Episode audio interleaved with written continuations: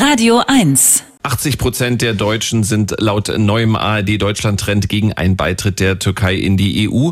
Angesichts der Politik Erdogans in den vergangenen Wochen ist diese Zahl jetzt nicht so richtig überraschend.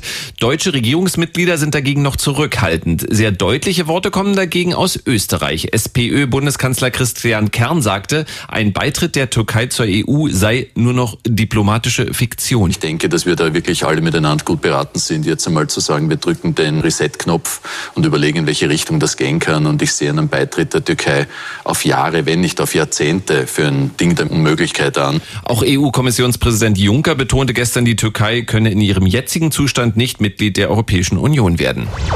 Eins ist klar. Der Freitagskommentar mit Markus Feldenkirchen. Und hier ist der Leiter des Meinungsressorts des Spiegel. Guten Morgen, Herr Feldenkirchen. Einen schönen guten Morgen. Guten Morgen. Sollte jetzt auch Deutschland seine Zurückhaltung aufgeben? Ja, also der Kollege in Wien zeigt jedenfalls, dass man in deutscher Sprache auch Klartext reden kann. Mir gefiel das, gerade im Vergleich zu den unfassbar verdrucksten Erklärungen aus Berlin, insbesondere von Kanzlerin Merkel und Außenminister Steinmeier.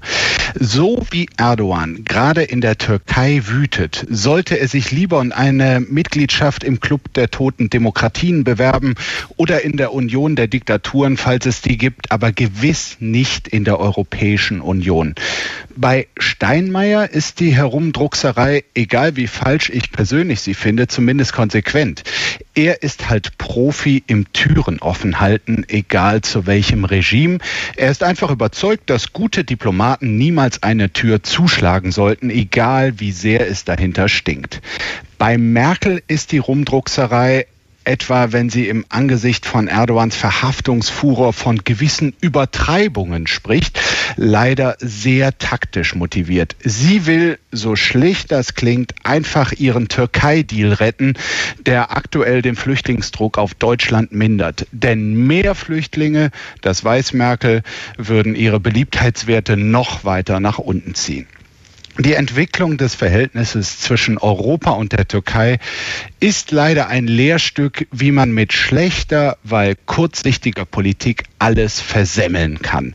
Leider hat Angela Merkel großen Anteil daran.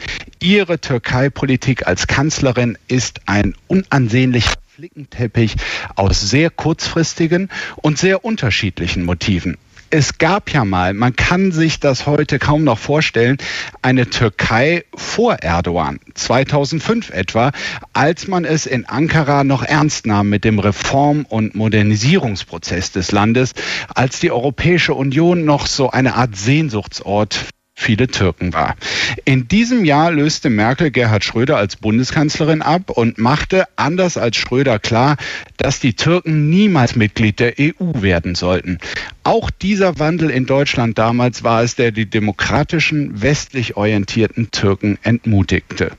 Wie hätte sich das Land entwickeln können, wenn man den Demokraten eine echte Perspektive gegeben hätte?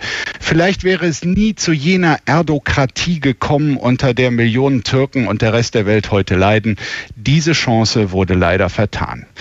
Es ist ja schon paradox, dass erst jetzt, also vor ein paar Wochen, die Beitrittsgespräche mit der Türkei mit Merkels Segen intensiviert wurden. Ausgerechnet zu einem Zeitpunkt, da Ankara so weit von Brüssel entfernt liegt wie seit Jahrzehnten nicht. Das macht keinen Sinn. Es ist kurzfristige Politik eben. Und äh, ich glaube jedenfalls, dass Angela Merkel der klaren Ansage des Kollegen Kern aus Österreich bald folgen muss. Erdogans Vorgehen lässt eigentlich keine andere Wahl. Es wäre allerdings, und das macht es für Merkel so schwer, ein gleich doppeltes Eingeständnis ihres Scheiterns. Der Freitagskommentar mit Markus Feldenkirchen vom Spiegel. Vielen Dank. Eins ist klar. Der Kommentar. Nachzuhören auf radio1.de.